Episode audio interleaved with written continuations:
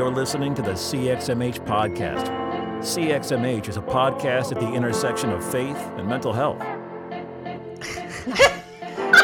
Kids in the background. Yes, you, I was just thinking, oh my gosh, you probably can hear them right now. Hey, welcome back to the show. My name is Robert Vore, and I'm joined by the whole Oxhandler family, uh, particularly Dr. Holly Oxhandler. Holly, how are you today? I'm doing well. How are you doing, Robert? I'm uh, good. I'm good. I love it. It sounds like they're having fun. They are. They are. Thankfully, it is um, sounds of joy and not the alternative right now. But Yeah. this is, Yeah. yeah, it's where we are. But yeah, we're doing good. You and Brooke and Gray are doing well too. Yeah, yeah, we're uh, you know through uh, the past the Thanksgiving week. You know, Mhm. it's uh, you know, I don't. It's one of those weird things that holidays that are, you know, people like them and they get together and all that, but also there's all this pressure on them, which obviously this year look, you know, Right. this year is wrapped up. Everything comes with like extra layers of things, but right, right. you know, sometimes it feels weird to say like, oh, good, we're past a, a holiday when you're like, oh, but I like that holiday. But Yeah. also, we're past the holiday. So yeah. and fully into uh, Christmas season, which we've talked about how Fully. much I I, know. love. Yeah. Me too. Me too. Well, I know. Uh, I know. Uh, last time we did an intro, which was which would be, I guess, two weeks ish ago. Uh-huh. Uh, for folks listening, I uh, in the middle of the conversation said, "Ooh, I just thought of my next I was for you." wondering. I was wondering And I wrote it down on a piece of paper, and I left it on uh, this desk here. And then uh, this week, I was cleaning up, and it was, you know, it was just kind of a scratch paper that had other things on it, and I threw it away. So I do Oh, not know what it was. I just have to own up to it. That's okay. That is totally okay. So now I have to try and think of a question. Okay, I have a question for you. Good. While you're thinking me, of Holly, one, you are yeah, whatever I can do.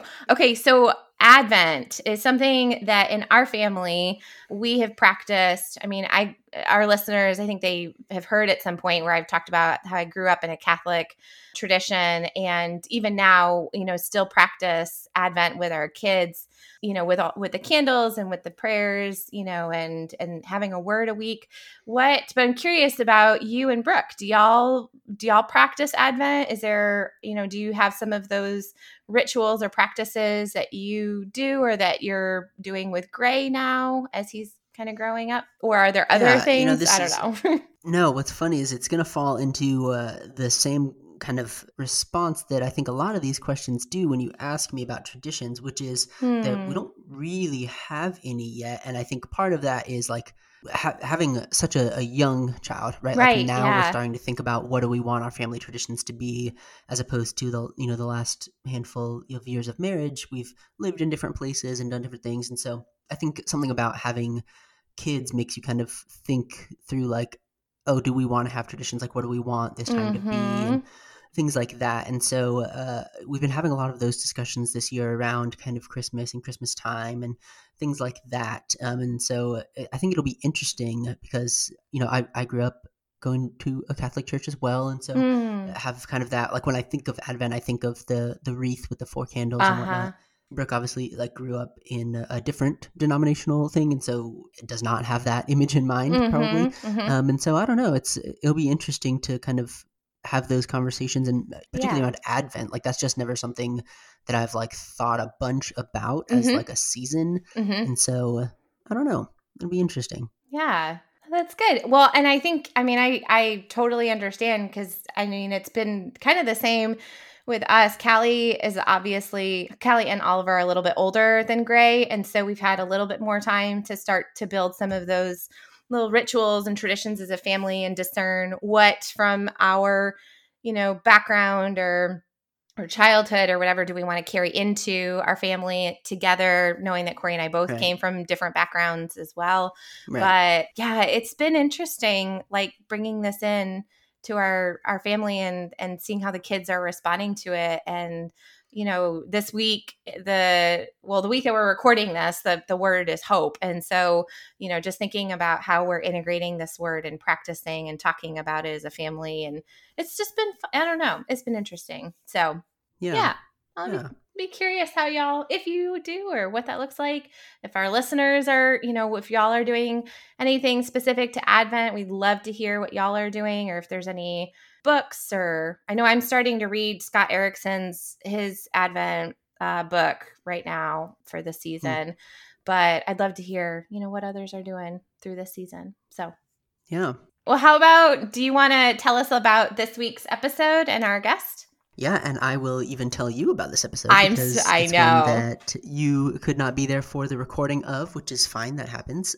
That's yeah. happened on both sides, you know. So um, yes. I do think it's funny that every time you end up kind of missing one, it's always a social worker, which I know I is ah, very funny. I know, man. Such a bummer. Well, in this one, I mean, I love this person who has come on. I mean, I've been able to connect with her on social media, and so I was super bummed to miss this but I am excited to get to listen through it along with our listeners soon. So, well, this week we get to talk with my boss, Alexandra Thompson, who's a, social worker and is the director of counseling at the counseling center that I work at, um, who hired me. And I think we mentioned this in the show actually because she listened to this show, um, mm-hmm. um, which is pretty funny. But we talk about the bridging of church and like what the responsibility of churches is in regards to their community's mental health based on kind of the way that she's approaching like how she's kind of branching out this this counseling center um, mm. and things hmm. like that and so mm-hmm. like why what is the church's responsibility in caring for mental health needs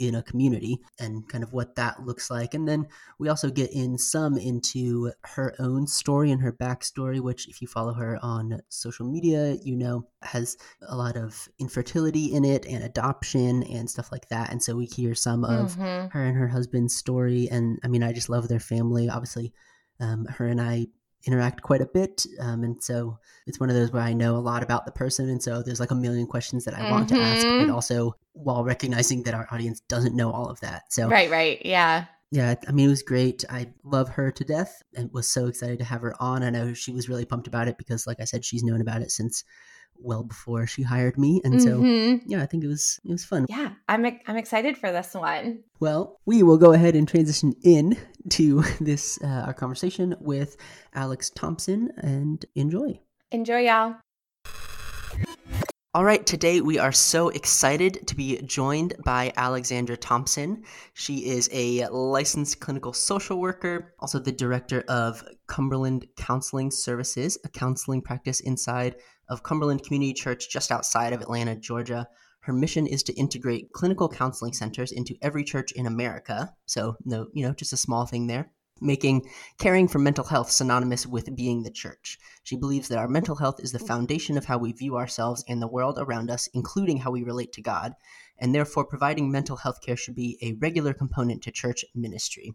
In addition, Alex and her husband have huge hearts for adoption advocacy, and they have a beautiful baby boy named Anders, whom they adopted at five days old. Anders is not even really a baby anymore. Hmm. But Alex, uh, welcome to the show. How are you doing today? Hi, Robert. It is so cool to be here today, and I'm doing great. And you're right, Anders is not a baby anymore. He's going to be two on December 1st. Gosh, yeah. I should uh, mention in case folks are like, how do you know that, right? You and I obviously know each other pretty well. Uh, technically, you are my boss, um, but also uh, I consider you a dear friend. Uh, we've known each other for a little bit now. And so uh, that's, I feel like I should throw all that out there. But yeah, glad to have you on. I know we've talked about you coming on the show for, for a while now. So it's exciting to, to have you here. It is so exciting to be here. And let me just, can I tell a little quick story, Robert Vore? Um, of course, yeah. Okay, because you said technically I'm your boss, but listen to this, okay? So this is our story. I met Robert Vore through listening to this podcast because several several years ago I was putting together a workshop called Faith and Mental Wellness and I needed as many, you know, pieces of information, as many people who are kind of already working in this field to back me up and to, and to support me. And I actually remember putting your name, Robert Vore, on a slide for, for one of those uh, classes that I taught, Faith and Mental Wellness, and literally yeah. quoted you, like had an entire paragraph with Robert Vore at the bottom, quoted from one of your podcasts. And now we work together. It's just so crazy. Yeah. Yeah. Yeah, uh, well, hopefully it was a good quote. I have no idea. Um, but I remember getting an email from you saying, "Hey, I listened to the I listened to this podcast, and I'm also in Atlanta, and we have similar passions. So like, let's grab coffee." And that was back, you know, obviously when people could grab coffee. Yeah. Um, and so we did, and here we are years later. So Yeah. uh, super cool to have you on, not as my boss, but as someone who just is an awesome advocate for the the intersection and the overlap of faith and mental health. So Aw. you know, kind of to, to kick us off here, right? Can you tell us a little bit about kind of your your background, your your backstory, primarily, right? Like, why is mental health so important to you, uh, especially kind of integration of of faith, right? Like, why? How did you end up at this intersection? Yeah, that is such a good question. So I started actually volunteering for the church. I had just moved back. I was in a job that I didn't totally love because all I was doing really was diagnosing folks in a very, very like clinical hospital type setting. And at the time, wasn't really doing what I was trained to do and wasn't doing my heart's work, which was therapy.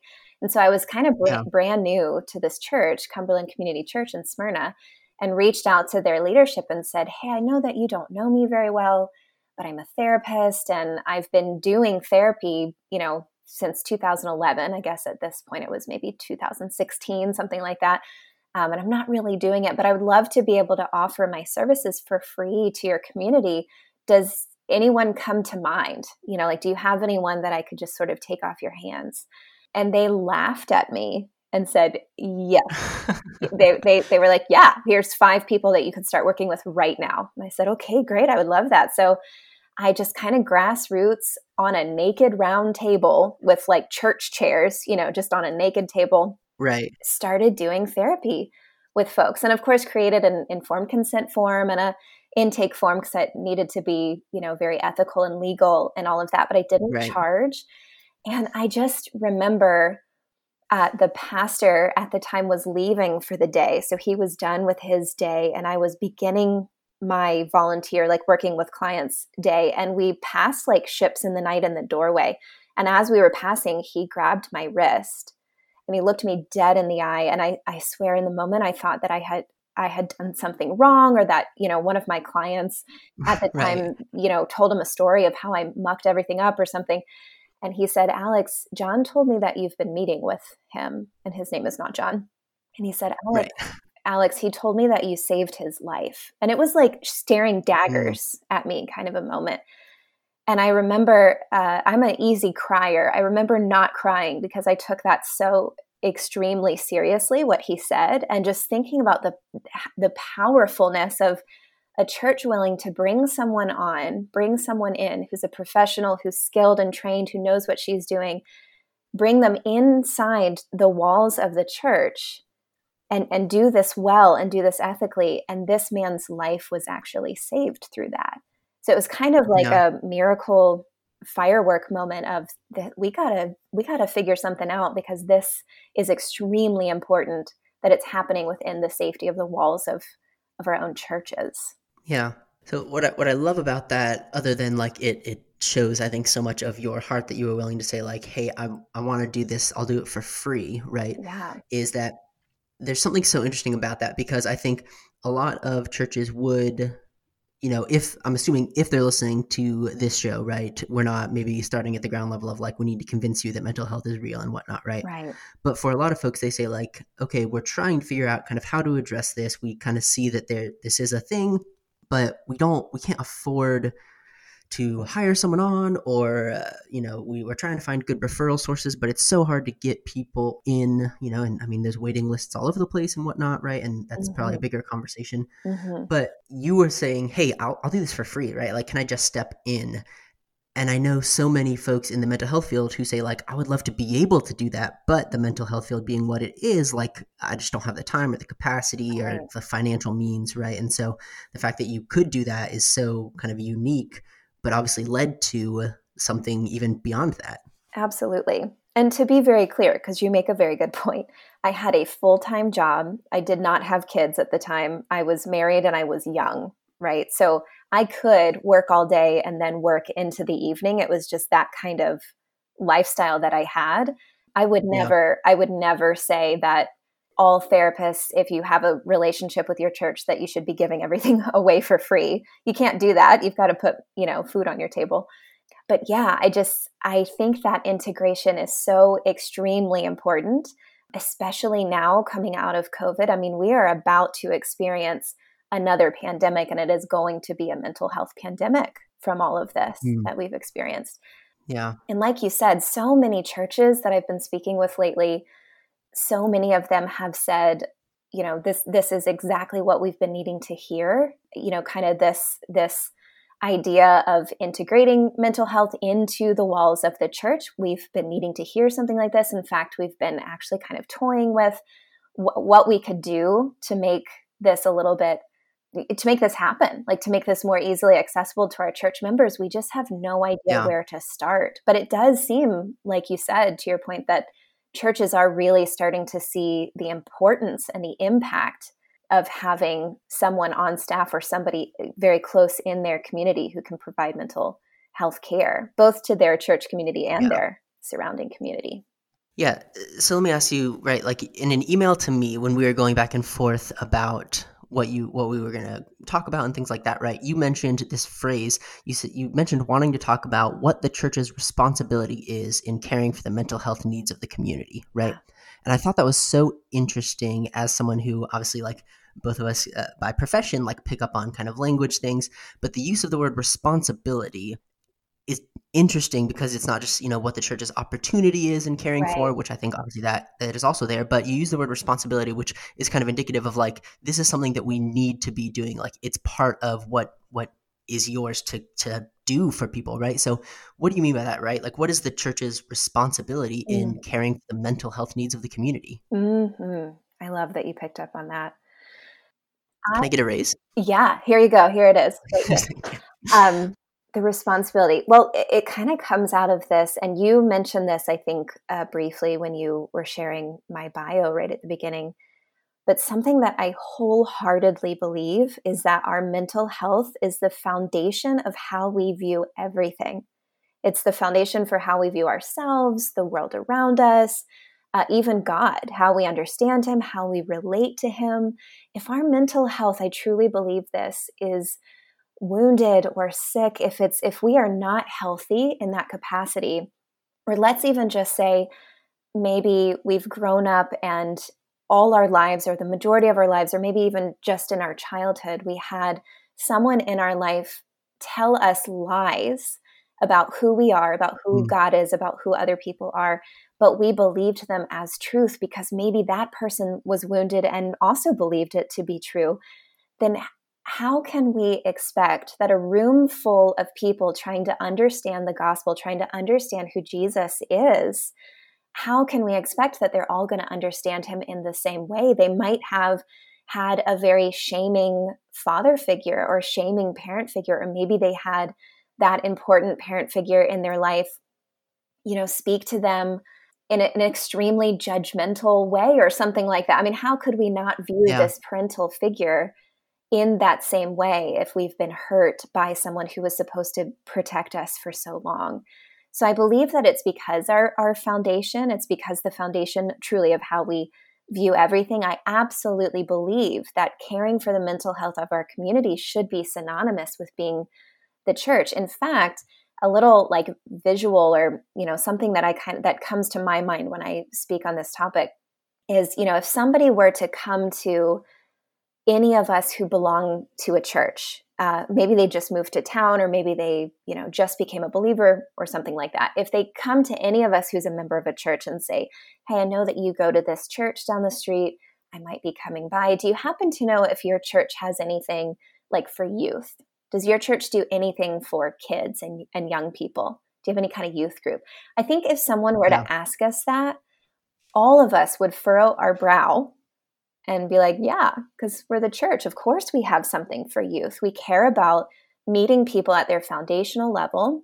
And we want we want a person to experience the majority of their lives knowing who Jesus is and what, you know, who he says you are and who he says he is. We want the majority of a, of a person's life for them to have that kind of relationship and understanding. We don't want them to be older adults and just finding this beautiful, you know, peaceful, truthful reality out then.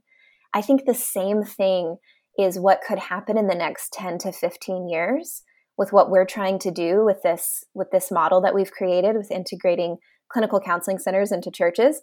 I'm hoping that this is a spirit led um, image that in 10 to 15 years, somebody eh, uh, would come to us who go to a church and would say, does your church do anything like for mental health? Do you guys have any kind of clinical counseling center inside your church?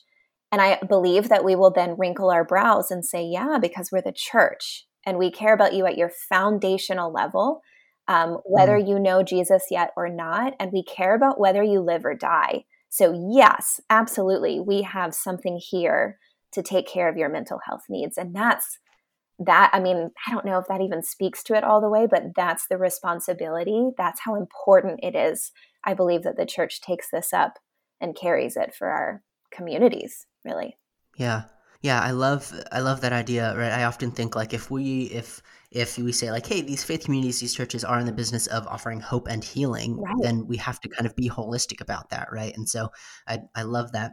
I also love I don't I don't know how to phrase this in a question, but so you obviously believe that that's the church's responsibility and they have a role to play there, but also in clinical like training and excellence and people that do that that really well and have a, a particular set of skills and knowledge and training, right? Not just like, okay, well, talk about mental health in all your whatever, like have all your staff people just start doing quote unquote counseling or whatever, right?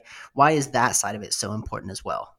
Yes, absolutely. Uh, I'm not so much talking about, I mean, the pastoral care is also very important and being able to speak in a healthy way and in an accurate way from the pulpit about mental health is also very important. But you're right. Yes, we're talking about actually having licensed, you know, in that state, professionally trained therapists to be able to care for the mind and the emotional uh, well-being of the community. That's that's what we're looking at.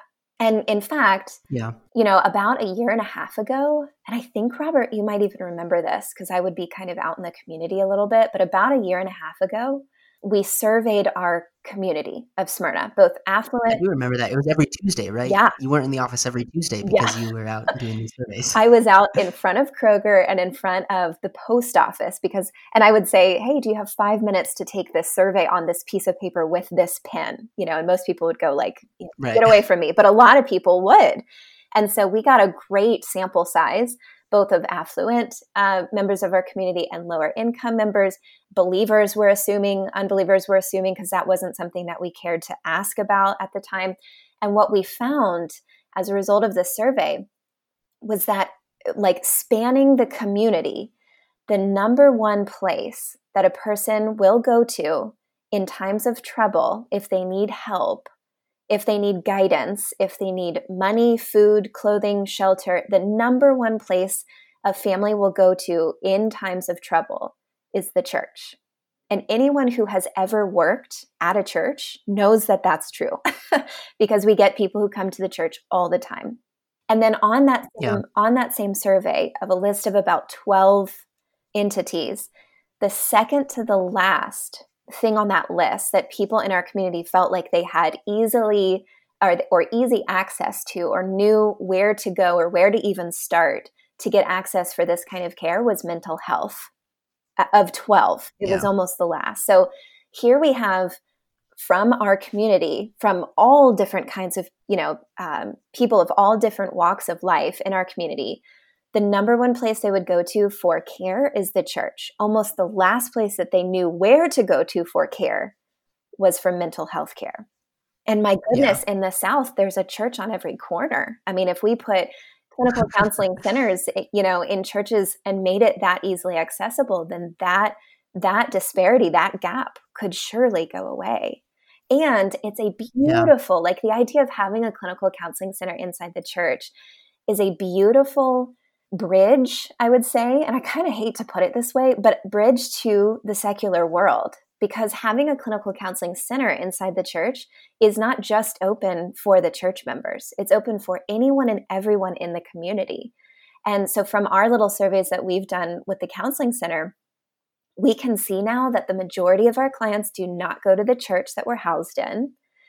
And several of them don't even know Jesus yet but they're still walking into the church, seeing that the church is trauma informed, seeing that the church is safe, seeing that the church uh, cares about you regardless of where you are in your faith journey right now.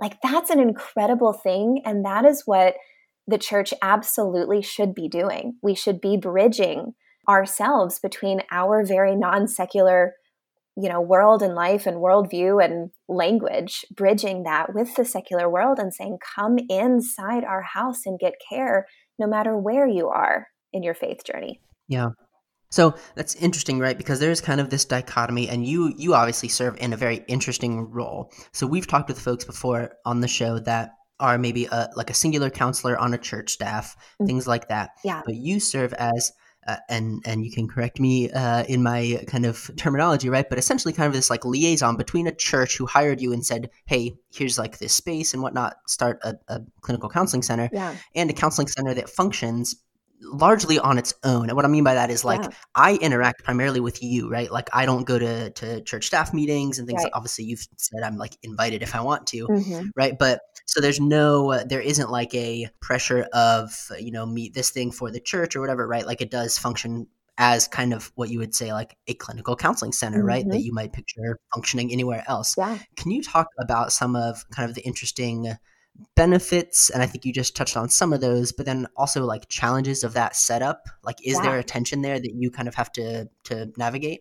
Yes definitely and i think there always will be and that's okay. Like i think it's just kind of the image of life in a way a life as a christian maybe.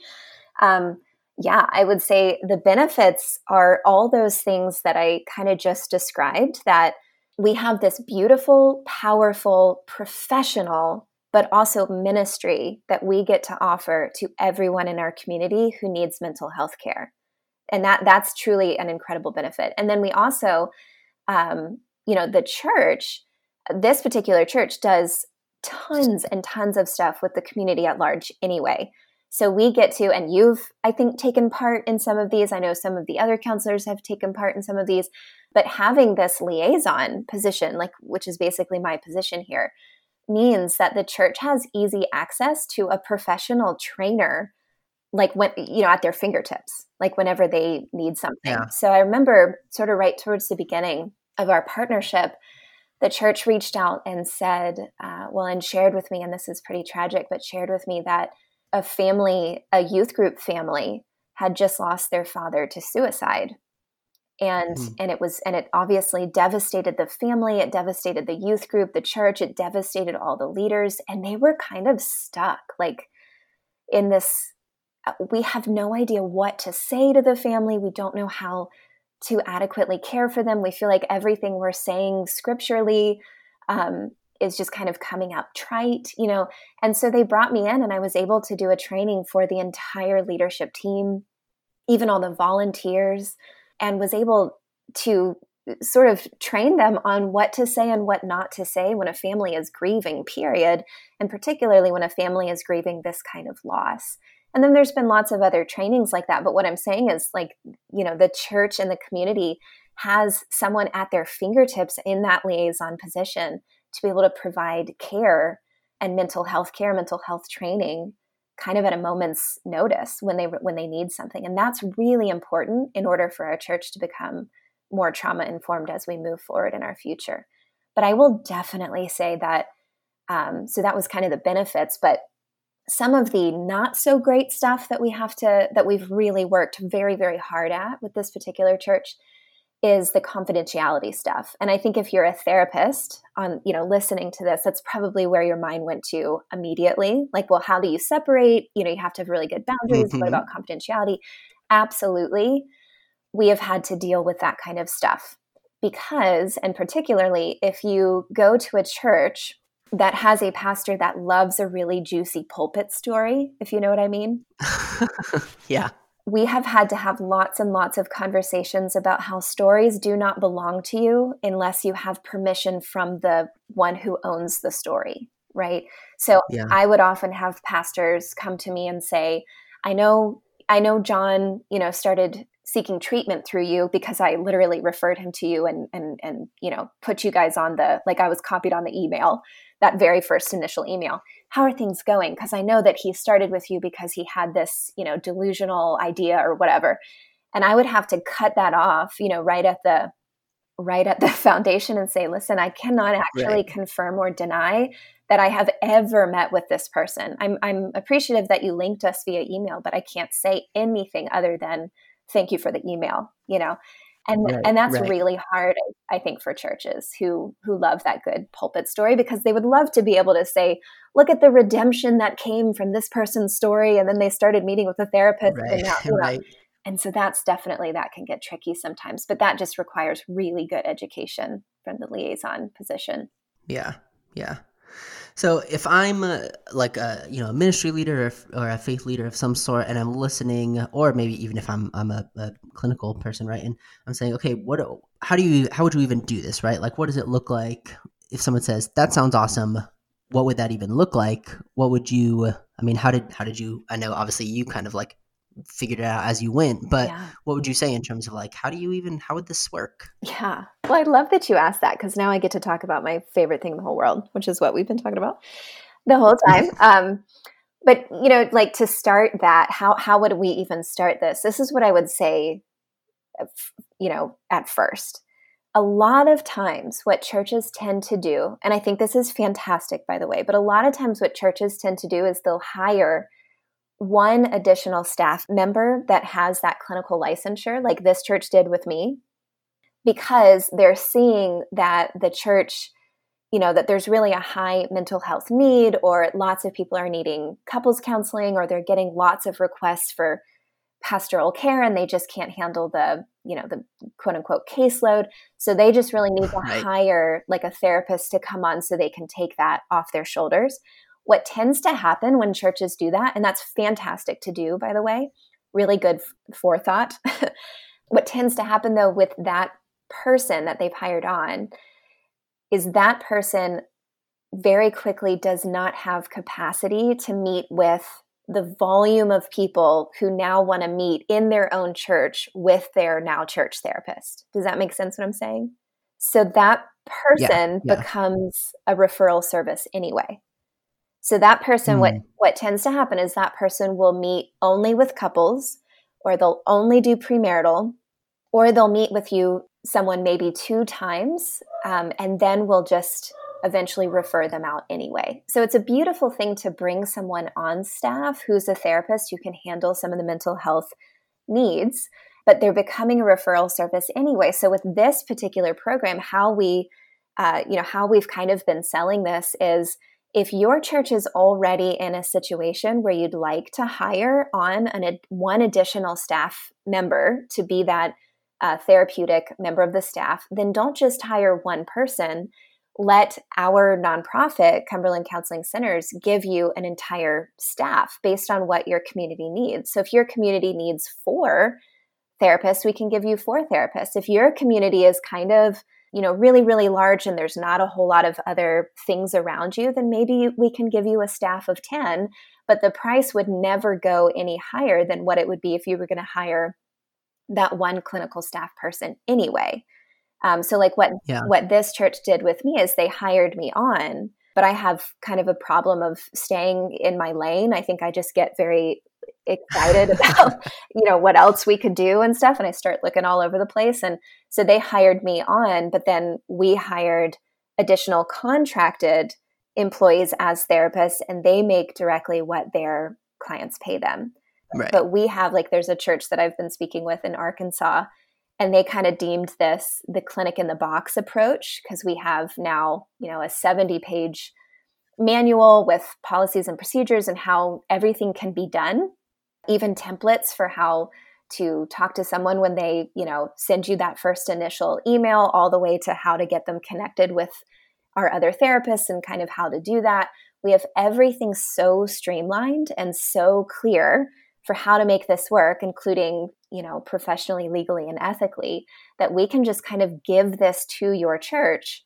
And mm. the church your church, big C and little c, your church, and the Lord gets all the credit for the um, incredible resource that they're offering to the community, but none of the liability because the the this particular nonprofit carries all the liability, and then the you know counselors have their own liability insurance as well. Yeah, gosh, that's so awesome. Yeah, it's like it's been. I'll say uh, on my side, it's been really uh, fun to watch. You know, uh, when I came on board, it was like just kind of us doing our th- like you and me and the the others on the team there, and then to watch this dream kind of grow in you and and all that has been pretty cool to kind of witness firsthand. So uh, yeah. that's that's been really awesome. It has been really awesome. It is definitely slow moving, um, especially with COVID and everything. And churches, I think you actually were like you spoke this inspiration, or not this inspiration, maybe this um, encouragement into my heart. But I think you said something like, "You need to just take heart because churches move." so freaking slow so don't give up, you know, like stay with it. Just remember that churches move really slow when they make decisions. I remember hearing you say that we were in our transitional space at the time and just like being able to breathe, like, ah, oh, he's right. And that's what's going on. I just have to stick with it. and now we yeah. have, we've replicated. We have a church uh, that's going to have a, a Cumberland Counseling Center starting in 2021 in January. Yeah. Yeah. Well, that's awesome. I also wanted to ask some about just you as a human, right? I know that you have been kind of blowing up Instagram recently in terms of, you know, a couple years ago where you would always say, Oh, you have so many Instagram followers. And now you've like blown me out of the water, right? And a lot of that has to do with just you being honest about your story and things like that. And it was mentioned briefly in your bio in terms of being a passionate adoption advocate, right? Yeah. But can you tell us a little bit about kind of your story and what that's been like the past couple years uh, obviously to the extent that that you're comfortable and like wanting to share in this space oh yeah and that's so funny that you say that robert because i am such a newbie at social media and instagram and really i just kind of make I, I always say I kind of make a fool of myself because I'm just extremely real on Instagram and show my face a lot and talk to people as if, you know, we're best buddies for years. That's that's all I'm doing. But if you go to my Instagram, I think you'll probably laugh because I'm definitely a newbie at all of this. But thank you for for the encouragement. Yeah.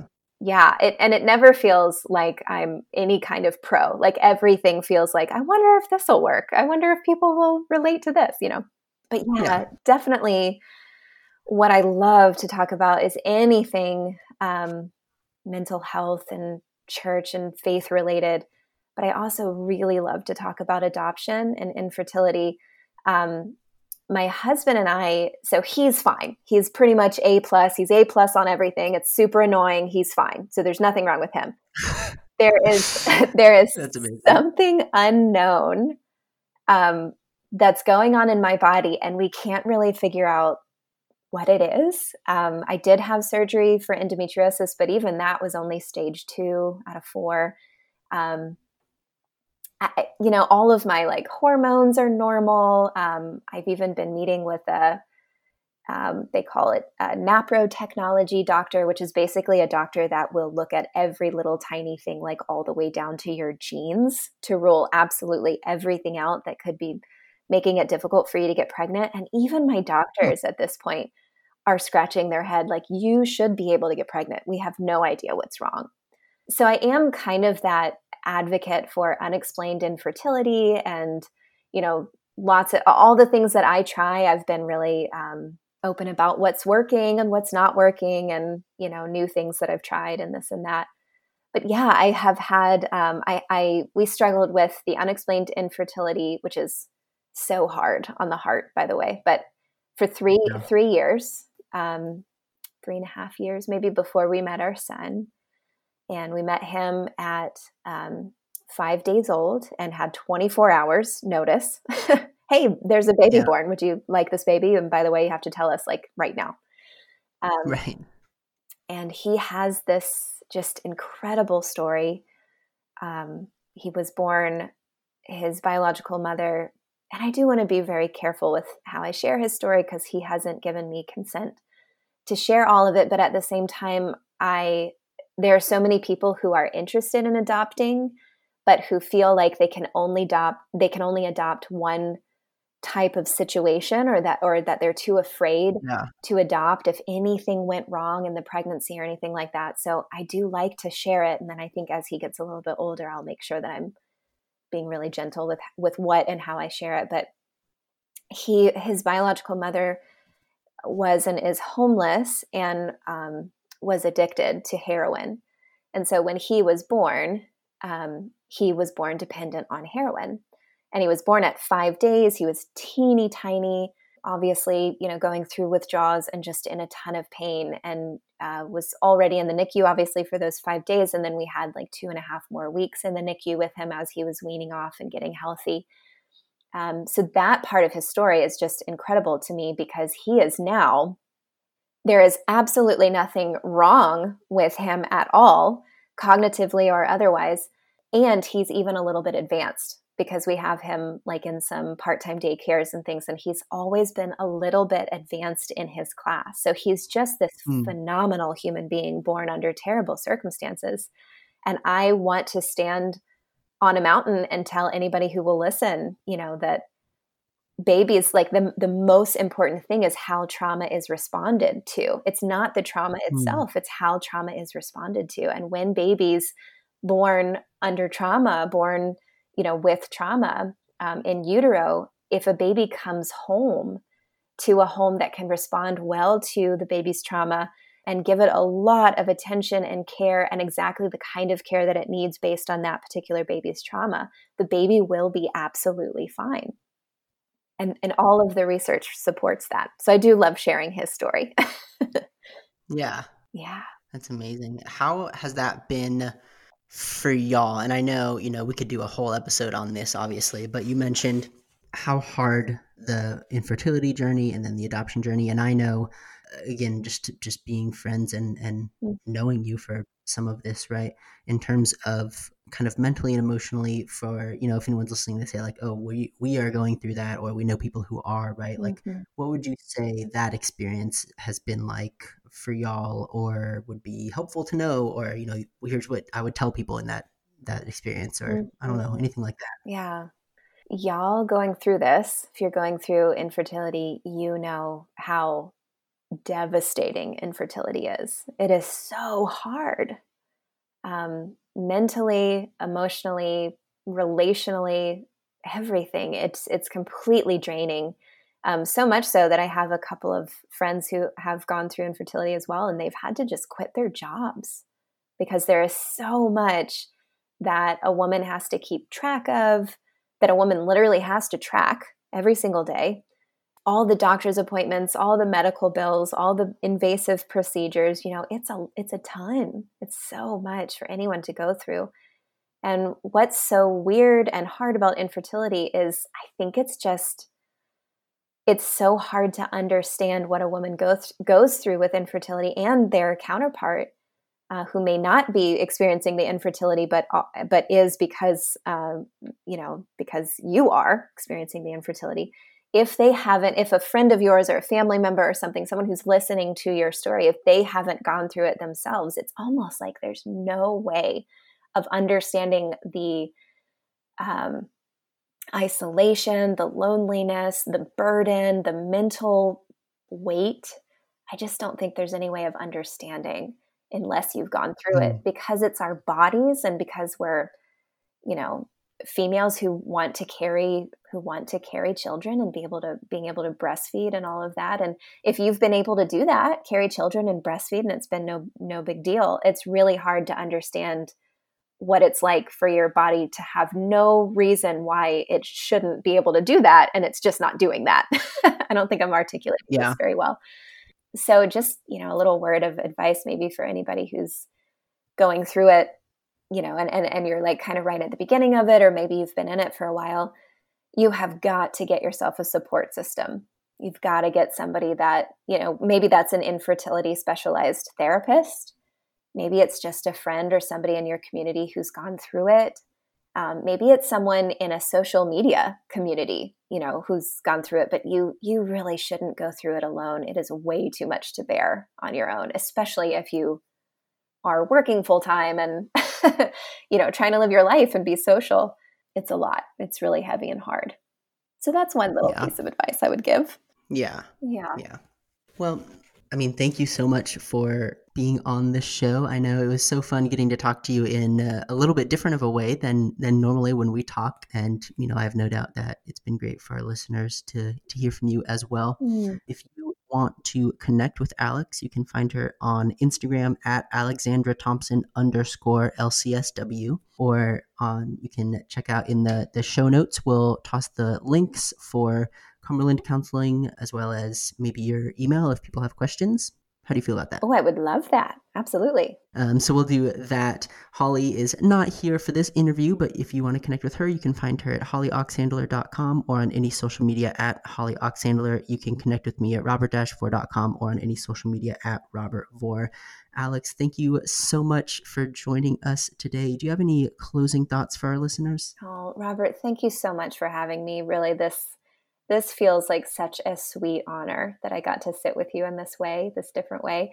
I think the only thing that I just wanted to leave you guys with is if you have this feeling like your church, whether you work for a church or you go to a church, if you have this feeling like your church would do really well with a clinical counseling center or it's something that you've been tossing around, please reach out to me. I would love to set up a Zoom conversation or a phone call with you, and we can talk about how we might be able to outfit your church with a clinical counseling center. I would love to help you with that. I just wanted to put that out there.